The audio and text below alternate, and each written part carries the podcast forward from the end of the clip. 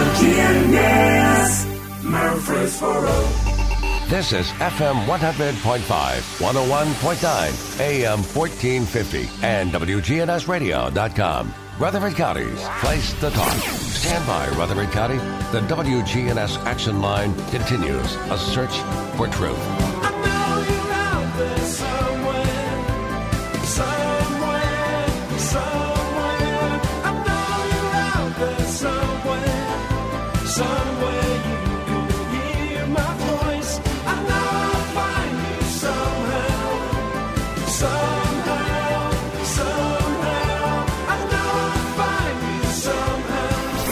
Good morning to you. Welcome into the action line from WGNS.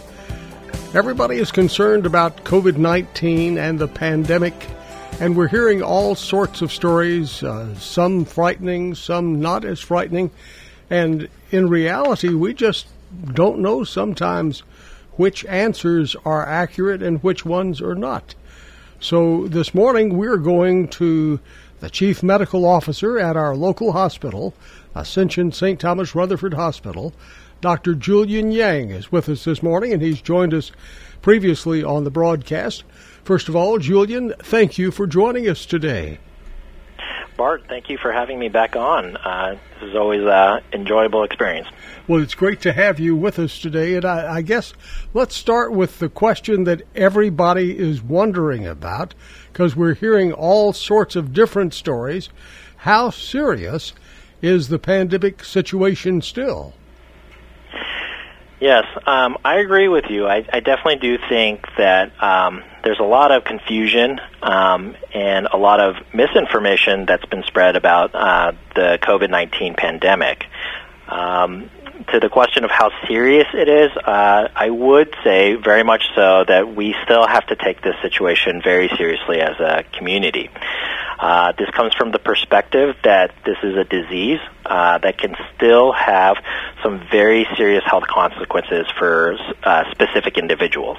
Um, you know, something that uh, as the pandemic unfortunately has spread, there's definitely been some people who have uh, gotten COVID 19, confirmed the diagnosis, and then had a very mild course of it, and they're very lucky. Um, you know, some sometimes it, um, I've even heard stories of some people who get COVID, and they all they all that happens is that they lose their sense of um, uh, sense of smell.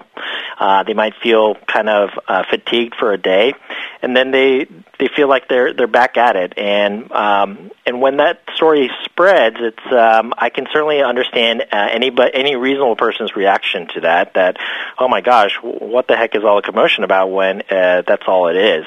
But I would put the message out there that those people who have um, very mild symptoms like that. Um, and even though it, it could be that there's a lot of people who have mild symptoms like that, that is definitely not what happens for um, uh, uh, the unfortunate uh, people. And it's totally unpredictable. Let me ask you this because it seems like the symptoms that we hear about change as often as uh, as the seriousness of COVID nineteen. What what are the symptoms of COVID nineteen?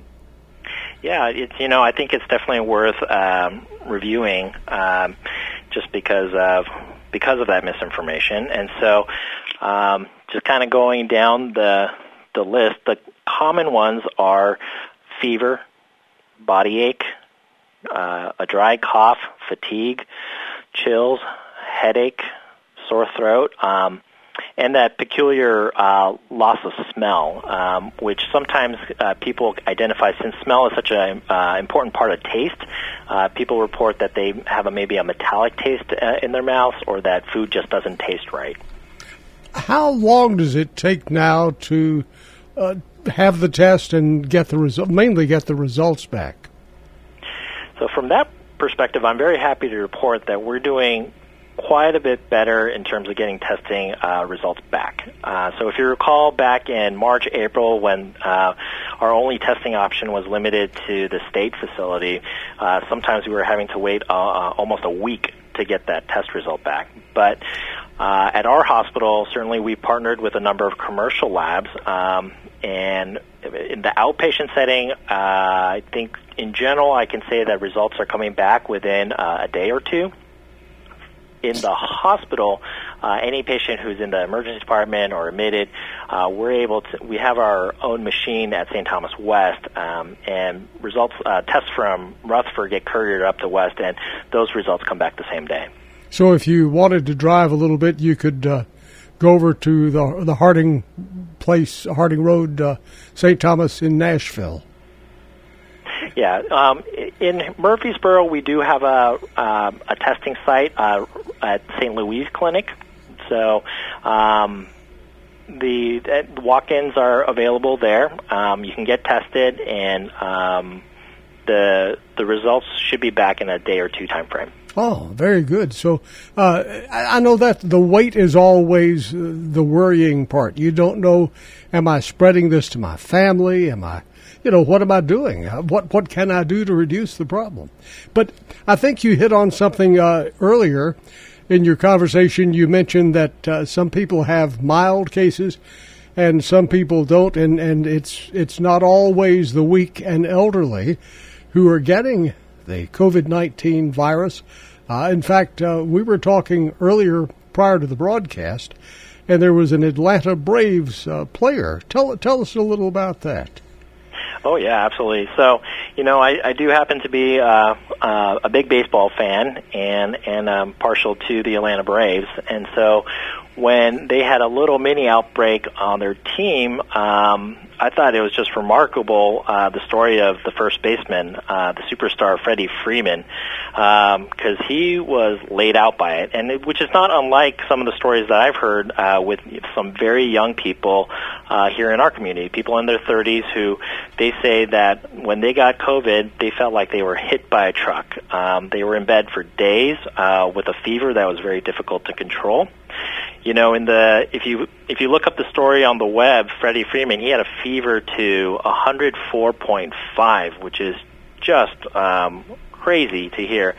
And the fact that he was uh praying to god to spare him um he thought he was going to die from the disease. And when you think about it, this is a world class athlete um at the prime of his career saying this. And so I think there's a lot for us to learn um, I mean, really glad to see baseball back on TV. Um, but uh, th- some of these very public examples of this disease, I think it's edifying for all of us uh, in the communities. Very definitely. And and we're happy to see the Braves back also.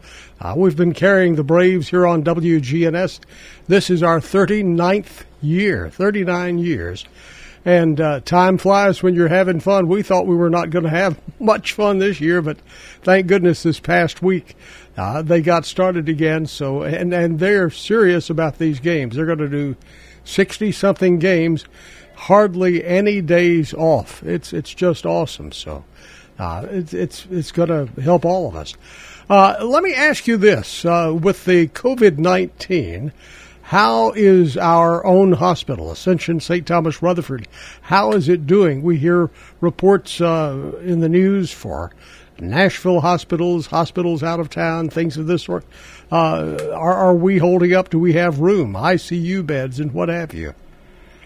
Yeah, I'll be honest, Bart. It has been definitely a challenge in recent weeks. Um, I think it was the Friday afternoon of July 17th. Um, at one point, we had 42 admitted confirmed COVID patients in our hospital, which was uh, just about double the number of COVID patients that we had during that early surge in April.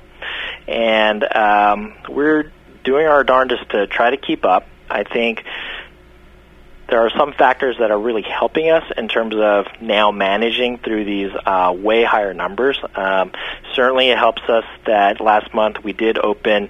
Uh, the we finished the construction on the three new floors, and 72 additional beds have been added to the facility. So there's uh, a little bit of room uh, from that perspective. Um, but certainly I'm very proud of our physicians, uh, particularly the hospitalist physicians and the critical care docs, and the fact that they're managing the COVID patients a, a lot better. Um, we now have treatment regimens, uh, things that we learn from around the country. Uh, we do have access to the antiviral drug remdesivir.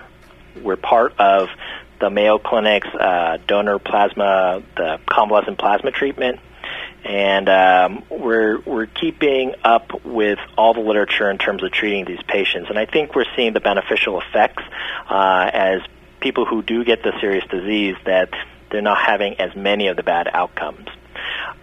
I will say, um, for a portion of the patients who do get admitted, there are still those. Like I said, it's totally unpredictable who it affects uh, uh, more severely, um, and I will say in our experience also that it's been some of the younger patients as well who have very severe respiratory failure, uh, need to be put on a ventilator, and in some cases uh, we've had to work with our uh, partner physicians at St. Thomas West who, who have access to some advanced respiratory technology. Let me ask you this: When you have COVID nineteen, does this uh, impact you for future diseases? Does it weaken your immune system and make you more prone to have other problems later? That's a great question, and certainly nobody right now can answer that. I do think we can think back to um, what happened in the last century with the Spanish flu. And what we do know from an epidemiological historical perspective, after the pandemic um, in the early part of the 20th century, even decades later, later you did see that there was um, an emergence of uh, a lot of autoimmune type diseases, particularly with neurological effects. Um, there was a particular kind of Parkinson's disease that was um, thought to be related to infections earlier in life. So, given that we're already seeing that COVID 19 can have so many um, neurological effects even in the initial admission, it does make me wonder what the future might hold. And so, for for this is another reason why for anybody who would poo-poo this disease and say that it's uh, no big deal, uh, for the sake of your overall lifetime health, uh, this is a disease that you absolutely want to avoid. Oh, absolutely. Uh, let me ask you this because we're getting uh, people talking now about uh, the vaccination that's about out. In fact, I think they're giving it in some places. And we have other physicians who are saying that coronavirus as a whole, not necessarily COVID 19, because we don't know the facts on this, but coronavirus as a whole normally just sort of fades away at the end of a year or a little longer than a year.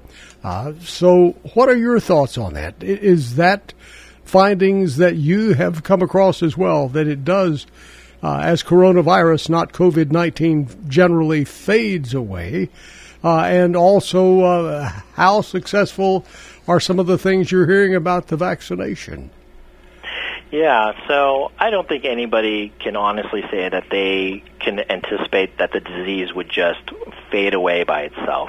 Um, uh, as we've learned, this COVID 19 is a coronavirus, one of many. However, to I think, in my personal opinion, it would definitely be a mistake to generalize the experience of coronaviruses in general, which have been in our human population for uh, for the history of humanity to what is a really a true novel uh, virus that we have never seen before. Um, I do think that the vaccine you're talking about is the solution, um, and I'm very encouraged that um, our our the the pharmaceutical companies in partnership with uh, government leaders, they're really trying to fast track the process. When we that is the solution to this. Uh, the vaccine, when the vaccine comes and we make a great public health effort to get everyone vaccinated, that to me is the end of the pandemic. Well, that's good. Uh, we are ready to. I think everybody's ready to say so long to this one. I'm, I'm right up there on the front waving my flag. Uh, now, let me ask you this because we're we're starting to see a resurge, and you mentioned that also. Uh, double that basically of the surge that came in April uh, is what you're seeing now here in Murfreesboro at Ascension St. Thomas Rutherford Hospital. If we're seeing this resurge, did the April quarantine efforts help any? And, and what did we learn from those April quarantine efforts that we should uh, really focus on right now? Yeah.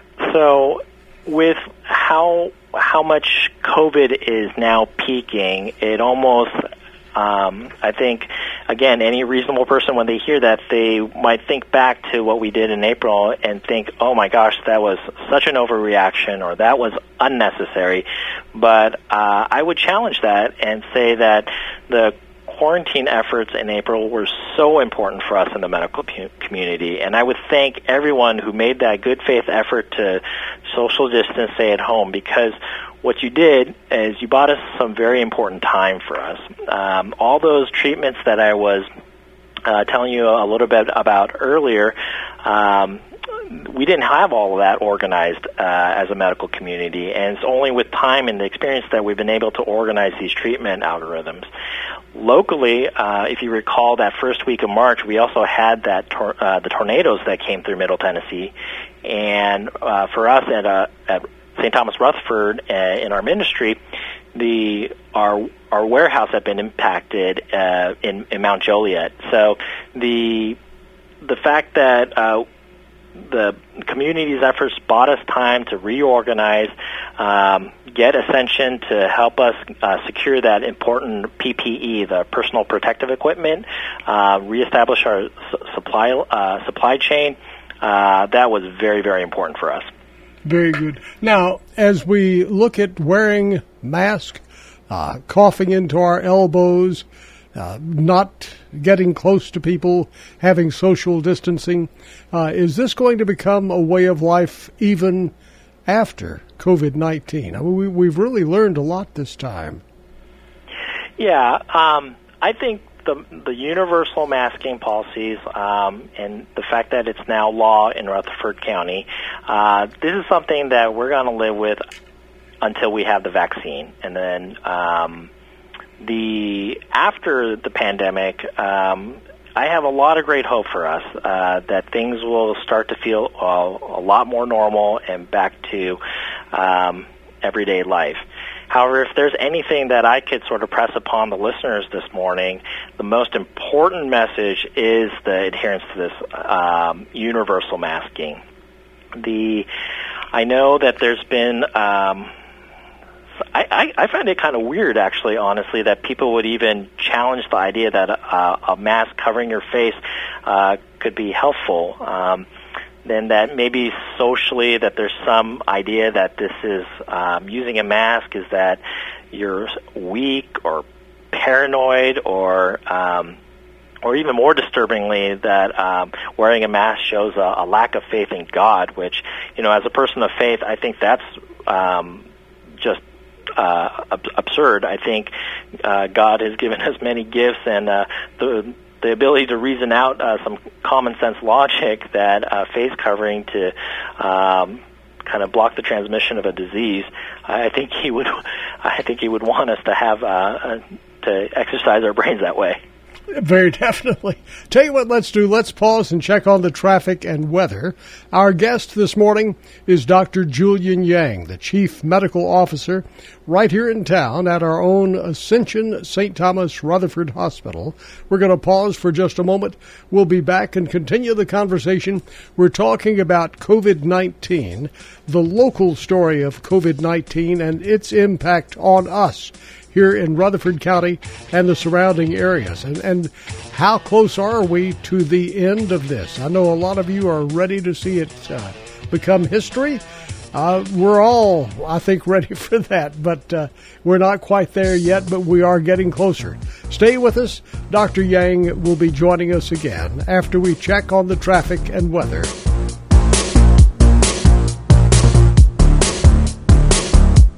From the tallest tower in the city limits of Murfreesboro to every radio in the land. WGNS AM FM is everywhere you need us to be. Hi, this is Peter Demos with Demos's Restaurant. We're excited to announce that our dining rooms are back up and running. We may not be at full capacity and we may not have all of your favorite menu items or the favorite touches that you're used to having, but at the same time, we are excited to be able to serve you. We have brought our servers back. We have retrained them. Our cooks are excited to put the steaks on plates that you can cut with a real knife as opposed to plasticware from your home. And I invite your family to come and join our family back at Demos's Restaurants on Broad Street in Murfreesboro. Here at Music World and Drummer's Den, we try to be a unique store, a pro grade store, but one that also the beginner is going to feel comfortable in. So, whether you're a beginning musician looking for those starter lessons, or whether you're a pro player who really needs that pro equipment, that's what we want to be here for you. Hi, this is Tom. We offer a variety of lessons in guitar, bass, keyboard, and drum set. This is Dave Kivanimi inviting you to come by Music World and Drummer's Den in Murfreesboro, across from Indian Hills. Good morning. Traffic still moving right now, but it's heavy at times on 24 westbound up uh, through the Hickory Hollow area towards Nashville. Watch your speed, especially coming out of Coffee County into Rutherford County up and down I 24. Dr. Byron Bush, the only Republican candidate for U.S. Senate with a proven record for fighting for conservative values. Log on to bushforsenate.com. I'm Commander Chuck. You're on time traffic. We'll see periods of showers and thunderstorms here for this afternoon with cloudy skies, a high in the mid 80s. Winds out of the southwest around 5 to 10 miles per hour. I'm meteorologist Jennifer Wojcicki on News Radio WGNS. Currently, it's 77. This weather on WGNS brought to you by First National Bank of Murfreesboro. COVID 19 has changed our world. And First National Bank of Murfreesboro is here to help you. During these uncertain times, it's good to have a friend to walk with you and help with financial guidance. First National Bank of Murfreesboro is here to help you with free text banking, bill paying, mobile deposits, and more. I'm Shelly Rigsby, manager of First National Bank of Murfreesboro. And I'm Amanda Gentry, First National Bank of Murfreesboro, member FDIC. If you have an iPhone or use an Android, we have an app for both. WGNS AM and FM is everywhere you need us to be. On air and on demand.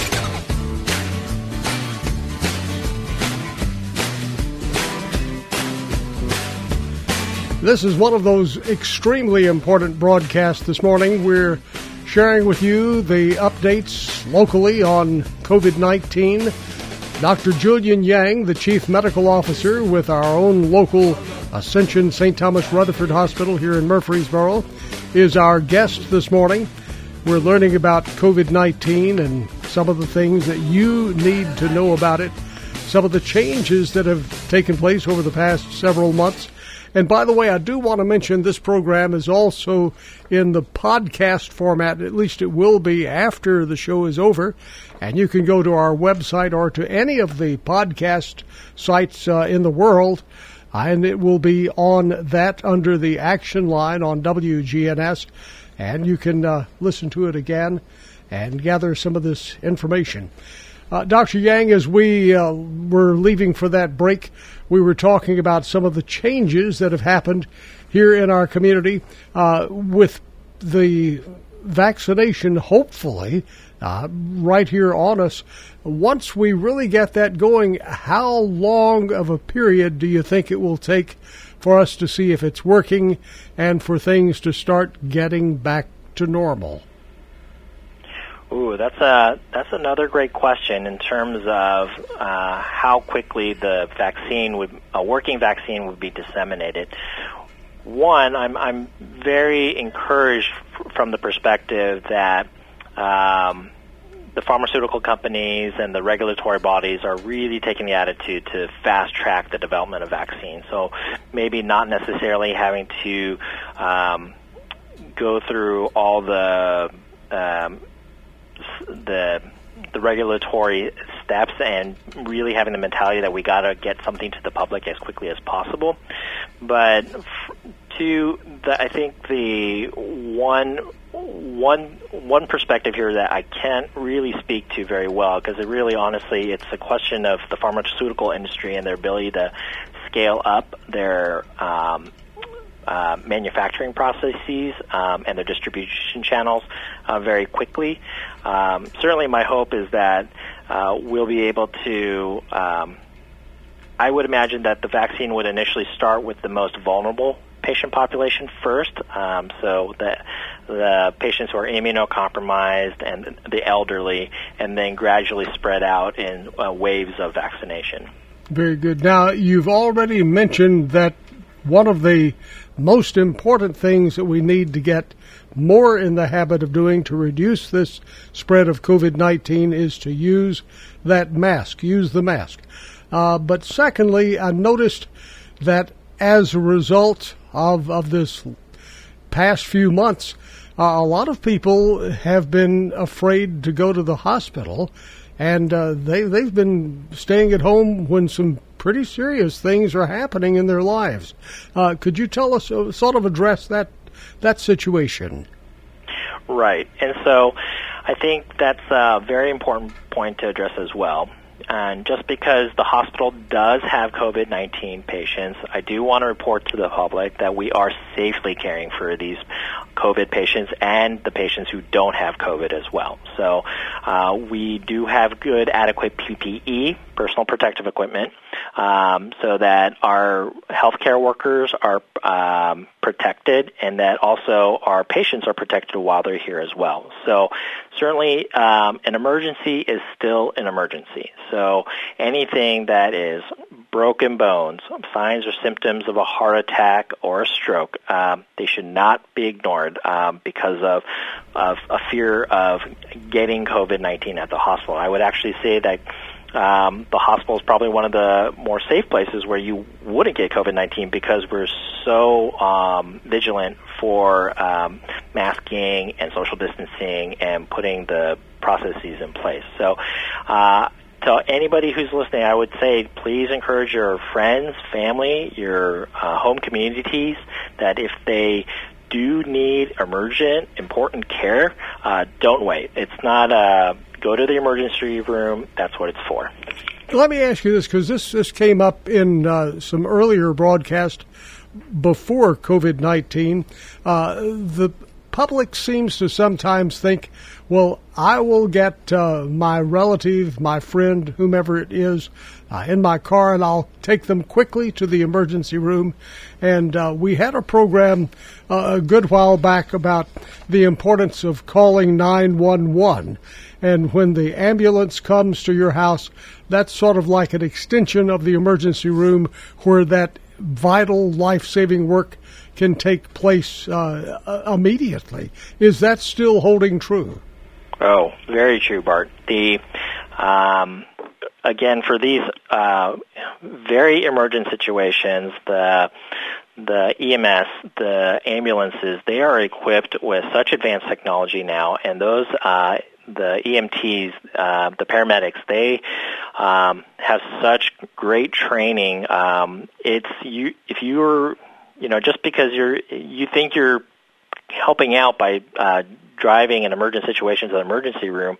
However, what you might be doing is you're, you might be delaying care accidentally. So there are certainly things that can be done in the field, should be done in the field, and um, the sort of uh, emergency transport really should be left to the professionals. I, I was amazed that in one of our recent uh, tragic accident reports on the interstate, uh, where there were some fatalities, one of the uh, patients in, in the vehicle uh, on the police report it said taken to the hospital by a good Samaritan, and I thought, whoa, that that that's really. I'm not sure that person got the best trip to the hospital after all. Yeah, that's that's. Uh, I, I can't speak to that specific uh, story or situation, but that um, does certainly. Uh, I share your worry there. Yeah, very definitely. So, one other thing that I've noticed with this COVID nineteen, uh, it has reduced the amount of visitors dramatically, almost eliminated uh, visitors at the hospital. And uh, there's one thing that I had heard about that I thought was just wonderful that St. Thomas has done, and that's the Picks for Patients. Tell us about that and, and the theory behind it. Sure. Um, just to clarify, I do want to make sure that the public knows that um, in Ascension St. Thomas facilities, uh, we do allow visitors for non-COVID patients. So um, it is uh, one visitor per patient at a time, and no more than two total visitors per day uh, during daytime hours, between the hours of 8 a.m. and 8 p.m. Um, and certainly no uh, children, uh, no visitors under the age of 18 are allowed. Um, however, for those situations, um, we're at present we are still restricting visitors in the emergency department, but uh, I can actually say that I was in a meeting just before this call discussing that very topic, uh, trying to think about uh, safety issues from the perspective of having family support in the emergency room. Um, the COVID 19 patients, we do restrict visitors from an infection control standpoint, but the Pics for Patients program is uh, very um, uh, interesting. It's cool. I'm, I'm glad that our ministry was able to devise this kind of um, uh, program. So if you're if if you, if there are multiple uh, visitors who, uh, m- multiple family members who would like to connect with their loved one who might be um, hospitalized, uh, they can email the Pics for Patients at ascension.org email. So that's uh, Pics for Patients, P I C S F O R P A T I E N T S at ascension.org. The this, this these pictures um, get printed out and hand delivered to the patient. So, uh, just just ways we're trying to be creative to think of uh, bridging that gap um, when um, in during normal times in the past, uh, patients would be able to have uh, all kinds of uh, visitors and not necessarily be restricted. Um, we're trying to uh, be creative. Very good. So, sort of in review of what we have spoken about this morning, because there are, I'm sure, two or three people who joined us late and didn't get here on time. We'll have to mark them down. but uh, for people who are facing the concerns that we're all facing right now of the COVID 19 pandemic, we're seeing a resurge of that. Uh, actually, you mentioned double that uh, here in Murfreesboro, double that of the early surge in April. Uh, what is the best way that everybody can work together? Uh, do we need to stay in the house again? Do we need to not go out at all? Uh, what what do we need to be doing? I'd ask that our community exercise some common sense uh, logic here. So the things that we do know about this disease is that um, it's it's the air aerosol transmission. The idea that certainly coughs and sneezes that's that's the biggest risk. But just having a face-to-face conversation unmasked between two people that is also um, uh, a high risk exposure. So the rule that we use in our hospital is if uh, the story is that two people, one person is COVID uh, 19 positive, and they are not both not wearing masks, and they are face to face within six feet for 15 minutes. We consider that a high risk exposure. Um, not to say all the low risk exposure that might occur um, if, if you're not even within that sort of uh, close physical distance for that period of time. The so um, certainly the masking helps for that particular situation. But social distancing from the perspective, I, you know, I don't think anybody should be throwing large parties or, or things like that. And, um, if maybe even really trying to limit your social circle in a sense, um, you know, I think one thing that I've heard some uh, community members talking about their uh, pod, uh, their pod of people that they are comfortable, close enough that will limit their social interactions with um, in a socially distanced, mask safe way. Uh, but outside of that, really trying to be um, trying to try to understand that every every transmission from person to person really just keeps prolonging this disease. So it's okay, and, and, let me be sure I'm understanding you. Your personal pod of friends, if you have a couple that you enjoy doing things with, playing cards, eating dinner, whatever, uh, it's okay to do that, but social distance. Uh, and, and if you do that, and, and should you wear a mask? Uh, like if you're sitting in the home atmosphere, should you wear the mask when you're playing cards, or, or what should you do? Yeah, that is the smartest thing you can do is try to keep that six feet of distance away and stay masked uh, while you're um, uh, with people out from outside your home. Okay, and and since there are at least three different types, and maybe more, but I know there are three types of masks.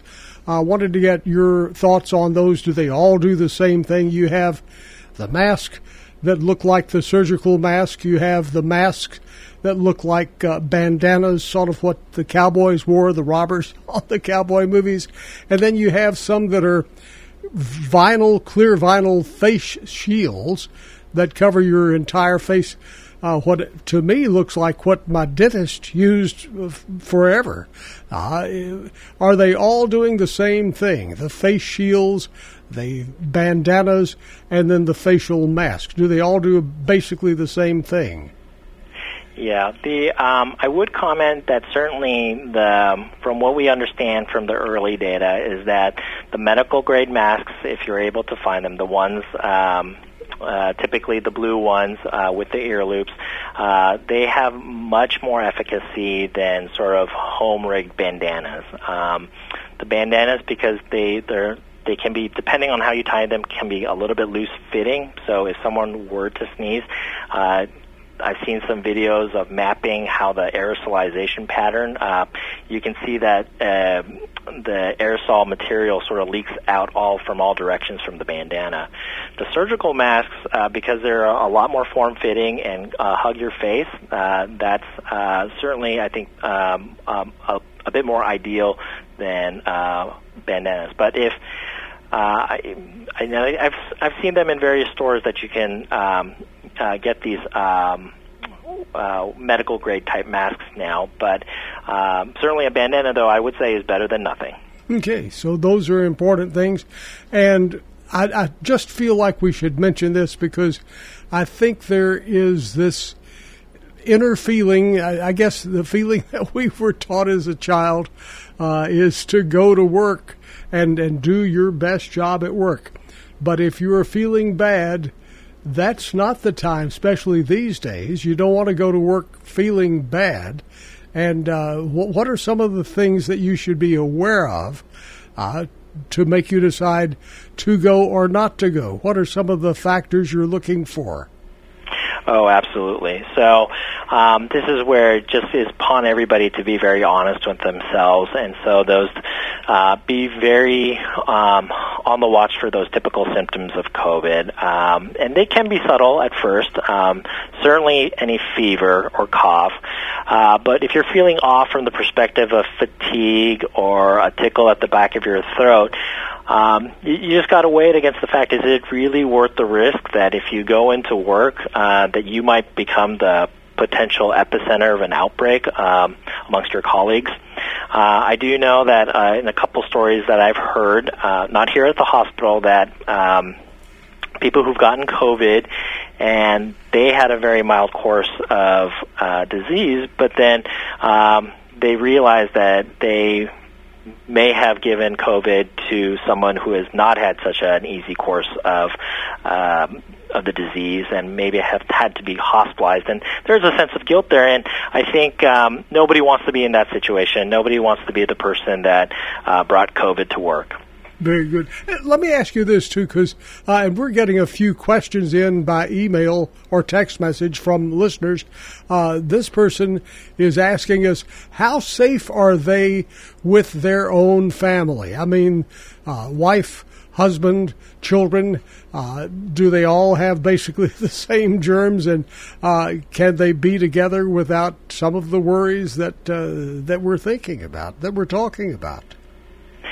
Yeah, so household contacts, uh, we just do consider by virtue of the how much shared space that people are in, uh, typically at home, that if one person were to get COVID, we do consider that a high risk exposure. Um, the um, from a, a safety standpoint, I think that's why it really sort of behooves everyone to uh, to to encourage your family members to to think of the family at large in their personal habits and what they're doing in terms of social distancing and masking. Okay, so uh, do wear the masks at. Is this what I'm hearing? Wear the mask at home as well. No, uh, no, no, no. Um, I, I, I think that would be um, uh, a far overreach of what we're asking the public to do.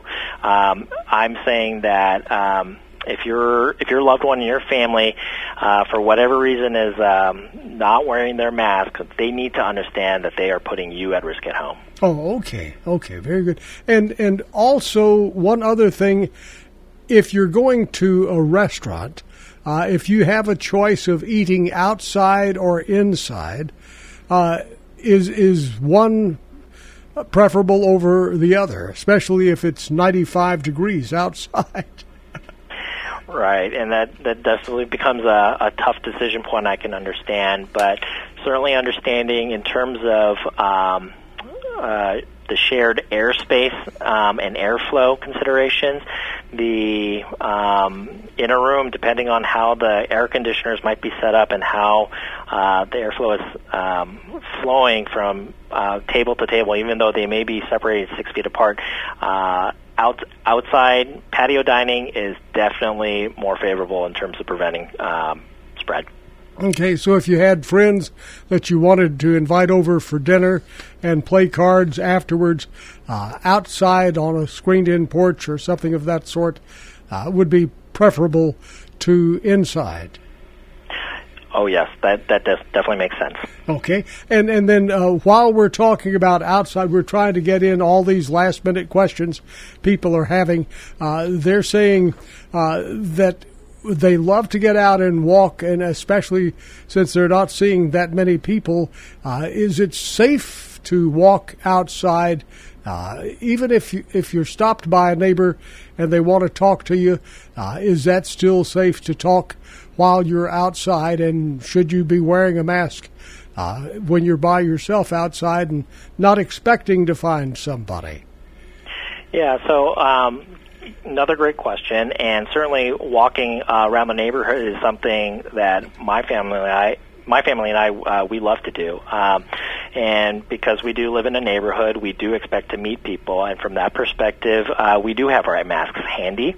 Um, when we do come across uh, people we know, we make an effort to make sure that we're standing uh, at least six feet apart, and in some cases, um, eight, ten feet apart, and just uh, kind of um, use the chance to. Uh, to to use our lungs and um, have the conversations that way, but really also trying to limit the extent of the conversations um, and not necessarily having an hour long uh, dialogue. Um, it's too hot, anyways. But You're right there.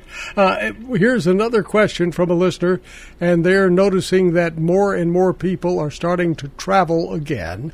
Uh, not just traveling in your own car, but they're talking about traveling in airplanes.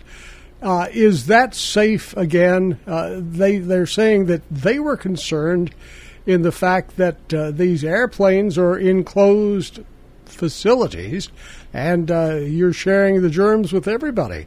Has anything changed in that? Has the circulation improved? Have things changed uh, in close quarters like airplanes, trains, boats, things of that sort?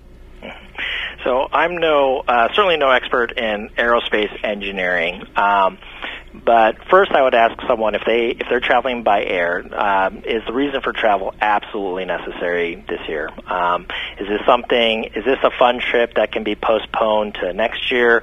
Uh, you got to have that consideration.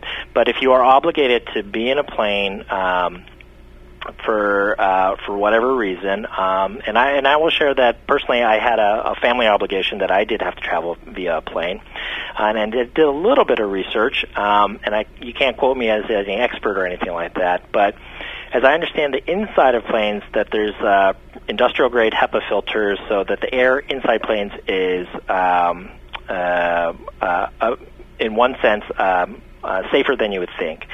The real risk, though, is getting uh, on board and off the plane um, from the perspective of those security areas, the high congestion uh, areas where you're going to be around a lot of people um, all at once. And so the trying to remain socially distanced. Now, I that trip that I referenced that I personally had to took kind of took place uh, during a time when there really wasn't a lot of travel, so it was actually easy to get around with not having to be around anybody. Um, but uh, as travel picks up, I, I would. Um, there's definitely. I'm not sure that's something that I would do again right now. Okay, and, I think we're we're getting a message uh, of what other countries are feeling. Uh, because a lot of travel from the United States to other countries, we are still not what you'd call welcome tourist. Uh, and I guess they, they realize that maybe it's uh, the COVID 19 situation is still growing here in the United States and has started regrowing. I think uh, the trips from Nashville uh, to London and things of that sort, if you fly to London, they require you quarantine for two weeks. Uh, that's oftentimes the whole trip, so that's not working, and you're getting the message right there. Uh, you know, don't come to London right now, don't go to Europe right now, and probably the same for other directions too. So, uh, you know, maybe maybe there is a message there. Should we be doing the same thing? Uh, do we need a lot of tourists coming into the United States? Uh, maybe we should have the same thoughts that, that they're putting out. Uh, as a medical physician, uh, what are your thoughts on that? Well, I, I, I, don't know. I can't really speak to the epidemiology that way, um, and so. But I think that's a great question that we. Um, I'd, I'd love to get the answer to personally as well to understand how do we isolate travel uh, to and from certain places um, because you know, I, I can share with you, unfortunately, that Tennessee, as a state, we're not doing as well as some other states, and we've definitely had higher numbers um, uh, than other areas, and um, the well, we'll just say, and it does seem to the numbers do seem to change week to week, so it's pretty hard for me to put a blanket statement out there. Okay, so we're we're back to the importance of wearing a mask, social distancing, covering our coughs, washing our hands, the basic things that we have been told from the beginning. Is that correct? Absolutely. It's interesting. I, I will just sort of throw this in. We were um, out of town the other day, not too far out of town. I think we were up in McMinnville, uh, and which 40 miles out of town. Uh, that's a trip these days. But uh, they had a display in one of the windows, uh, and they were practicing the social distancing and masking there too. But it was interesting. They had a, a, a display in a window of some photographs in Warren County of what it was like during the Asian was it the Asian flu in the 1918s? Uh, what would, but they were doing the same things that we're doing now. They were using the word social distancing and they were masking themselves, but they didn't have masks like we have. It was basically gauze, looked like gauze just uh, put over the faces. And uh, some of them even had gauze on their, their dogs' faces. So, uh, similar ideas, but but then really, uh, they didn't know about that uh, the Spanish flu. Back then, they didn't know about that, just like we are not that knowledgeable on COVID 19. So the basics are what we're falling on now. Uh, so be sure and wear your mask. And secondly, remember in an emergency, if you're having a heart attack, a stroke, or any of those things, yes, the hospital is always the safest place. The emergency room is where you want to go and call 911 for help. Uh, doctor, have we left anything out this morning? No, I think um, I really thank you for this opportunity to speak to our community. Um, the uh, appreciate the, all of um, the Rutherford County's uh, support in um, of our hospital and the efforts that we're making. And we thank you and everyone at Ascension St. Thomas Rutherford Hospital. Uh, you're keeping us safe here. Everybody over there, they are heroes in our books, and we are so proud of all of you and so thankful that uh, these new floors that were being built are now open and able to uh, care for the needs of our community. Dr. Julian Yang, our guest this morning, the Chief Medical Officer at Ascension St. Thomas Rutherford Hospital here in Murfreesboro. Dr. Yang, thank you again. You have Thank a great you. day. hmm Bye bye. Dr. Julian Yang with us this morning. Stay with us. Much more to come. Truman is next on your good neighbor station, WGNS Murfreesboro. Hey, have a good day.